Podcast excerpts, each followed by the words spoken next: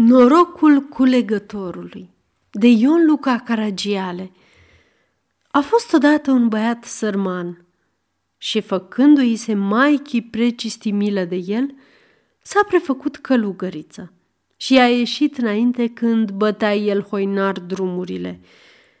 Mă, băiețele, ce tot umbli tu de colo până colo fără rost? Uite, o să vie iarna, tu n-ai părinți, adăpost n-ai, haine n-ai, n-ai de niciunele. Vrei tu să te procopsești?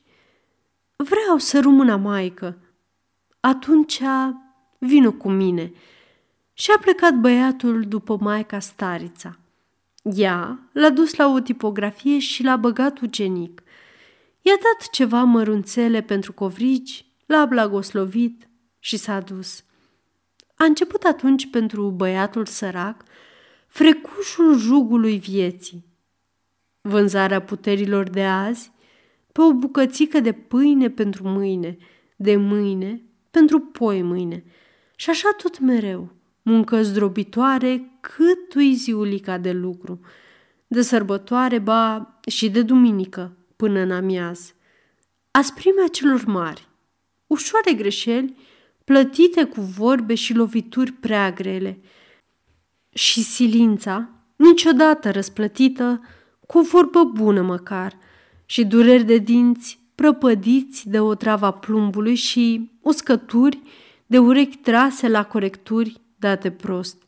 Și câte și mai câte avea de ce să mulțumească mai stariții nu-i vorbă, dar le-a răbdat pe toate. A crescut băiatul canonit și muncit și a ajuns după ucenicie culegător. Și a stat el așa lucrător multă vreme și multă și grea. Într-o seară, amărât rău de sărăcie și osteneală, tocmai când trecea să se ducă acasă pe drumul pe unde se întâlnise în copilărie cu maica starița, și-a adus aminte cu dor și cu obidă de ea. Și așa, S-a gândit la dânsa că numai ea cât-o înaintea lui, tot așa de blândă și de tristă ca și o dinioară, tot așa de tânără și de frumoasă de parcă nu trecuseră valurile vremii și peste ea, ca peste toată lumea. Te gândeai la mine?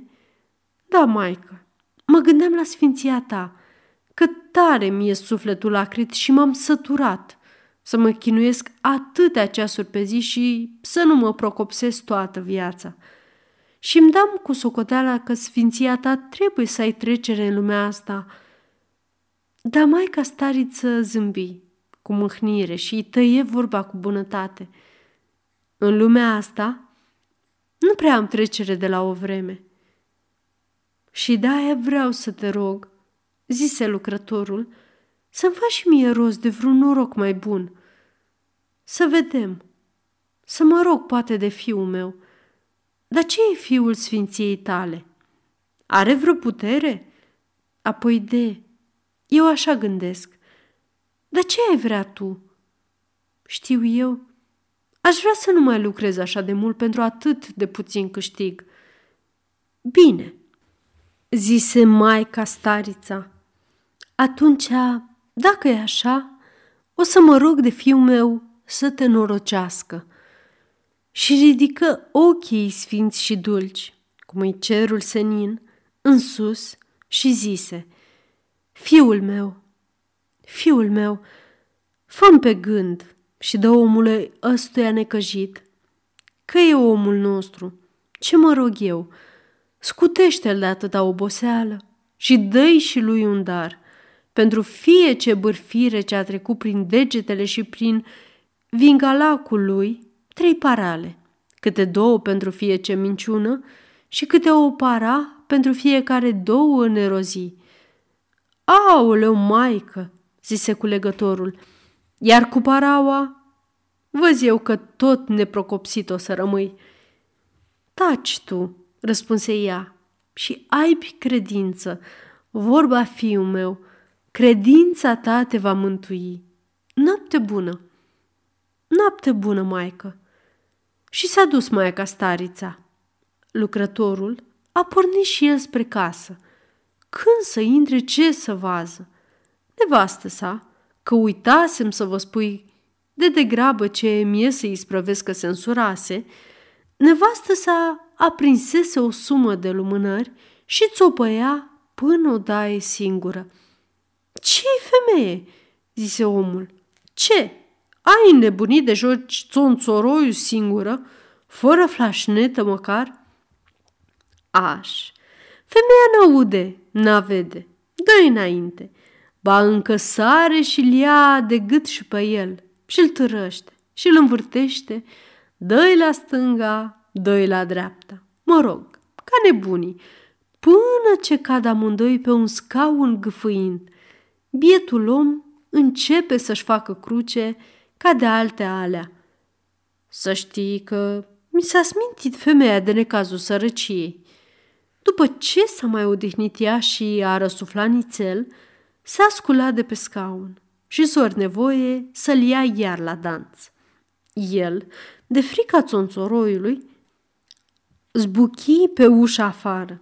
Ea după el și spune toată pricina veseliei ei, precum că pe la toacă se trântise puțin obosită de spălatul rufelor și îi se arătase în vis Maica Domnului și îi zise Femeie, să scobești cu un cuțit sub vatra din tindă și o să găsești acolo o oală și ce-o fi în oala aceea, al vostru să fie.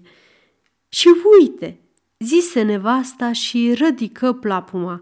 Ce să vezi?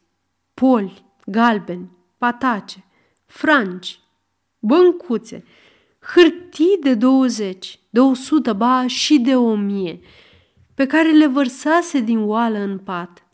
Și astfel s-a procopsit cu legătorul nostru și a mulțumit mai chistariții că-i menise așa de bine.